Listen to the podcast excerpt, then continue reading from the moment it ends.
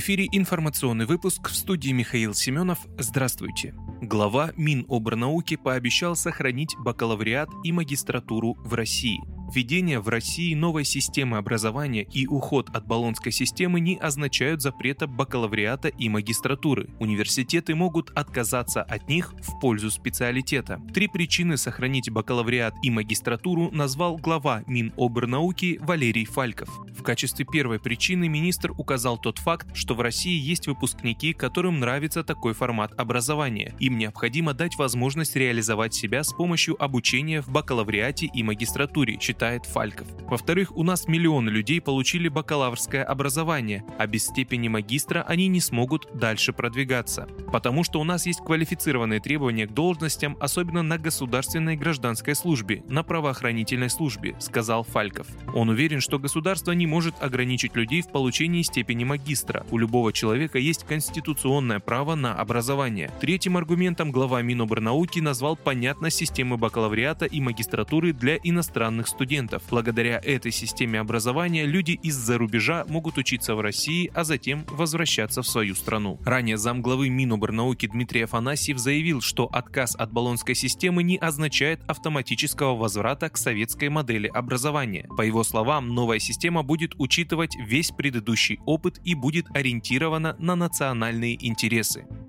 хакеры нашли доказательства подготовки Киева к нападению на Крым и Донбасс. Российские и украинские хакеры заявили, что нашли доказательства подготовки Киеву к нападению на Крым и Донбасс. Об этом пишет РИА Новости со ссылкой на хакера из российской группировки Радждит. Хакер Радждит отметил, что спецоперация России на Украине предотвратила нападение украинских войск на Крым, а также на Донецкую и Луганскую народные республики. Мы примерно понимаем, что руководство России опередило руководство Украины буквально на две недели недели, сказал он. Кроме того, у российских и украинских хакеров есть в распоряжении документы, в которых содержатся сведения о том, сколько оружия передавали западные страны украинским войскам. Тут уже показывается, что украинскую сторону готовили к нападению на Российскую Федерацию, и это было просто вопросом времени, подчеркнул хакер.